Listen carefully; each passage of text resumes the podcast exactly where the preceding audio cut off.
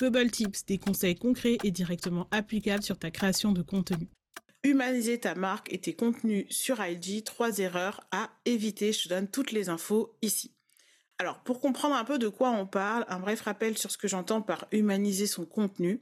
En fait, humaniser ton contenu, c'est ajouter à tes publications, à tes posts, une touche unique, une touche qui va être tentée d'histoire, d'expérience humaine, d'émotion. Si tu utilises Instagram dans le but d'engager une communauté autour de ton activité, vérifie que tu ne fais pas ces trois erreurs. Première erreur, le piège du jargon professionnel. Exception faite des micro-niches d'initiés, par exemple, si tu fais de la programmation et que tu parles à d'autres personnes qui font de la programmation, il y a probablement certains termes que seuls vous allez comprendre. ça, c'est OK.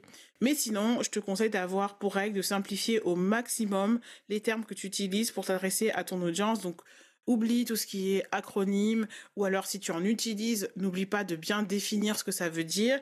Euh, CF par exemple, quand j'ai fait l'épisode sur euh, ben, j'ai bien expliqué ce que ça voulait dire puisqu'à la base c'est un acronyme. Quand je parle de CTA, j'explique bien ce que ça veut dire, etc. Essaye de faire en sorte que ton contenu soit le plus accessible possible à ton audience. Deuxième erreur, ce que j'appelle le syndrome de Molière. Alors, faut savoir que c'est un syndrome qui est totalement inventé. Donc, ne va pas le taper sur Google, tu ne vas pas le trouver. Ce que j'entends par là, c'est un petit peu le poste rédigé comme si tu avais ta prof de français du collège qui allait les noter. Euh, je fais un petit coucou à toutes mes profs parce que j'ai plein de clientes qui sont profs. on vous aime beaucoup, mais on n'a pas envie de vous imaginer quand on est en train de publier nos posts. Euh, donc voilà, ce que j'entends par là, c'est vraiment euh, avoir l'impression que quelqu'un va juger euh, toute la syntaxe de ta phrase, etc. Parce que du coup, sur du contenu web, on est plus sur du contenu qui ressemble à de la conversation et non à une dissertation. Donc l'idée, c'est plus d'avoir un contenu qui va être un petit peu plus comme si tu avais une conversation normale avec quelqu'un. Et donc forcément, tu vas faire des petites impasses sur la syntaxe, sur voilà les règles un petit peu. Vas peut-être dire ça au lieu de cela. Ça dépend après de ton ton de marque, bien sûr, mais assez souvent, on va, euh, on va être beaucoup plus proche d'un d'un contenu qui va ressembler à un langage parlé qu'à un langage écrit. Troisième erreur, les contenus e-robots. Et alors là, c'est encore plus maintenant qu'on a des IA partout. Euh, ça aussi, c'est inventé. Hein. Euh, c'est inventé par par les chercheurs de la Common Boss University. Donc ne cherche pas ça sur Google non plus.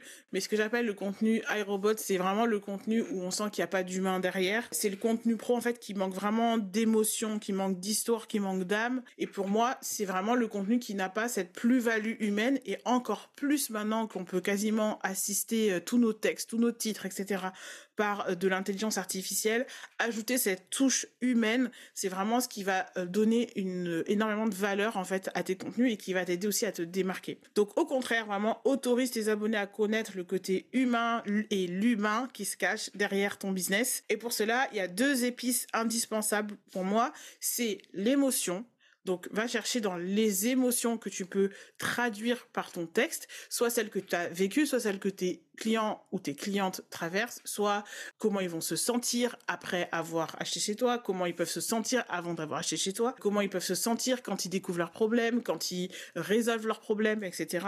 Et aussi tout ce qui va être l'expérience humaine. Donc, par rapport à ce que tu as vécu, par rapport à ce que tes clients ont vécu, voilà, rajoute cette petite pointe, en fait, qu'un robot ne peut pas ajouter parce qu'un robot n'est pas humain. Donc petite fiche mémo pour humaniser ton contenu et ta marque sur Instagram. 1.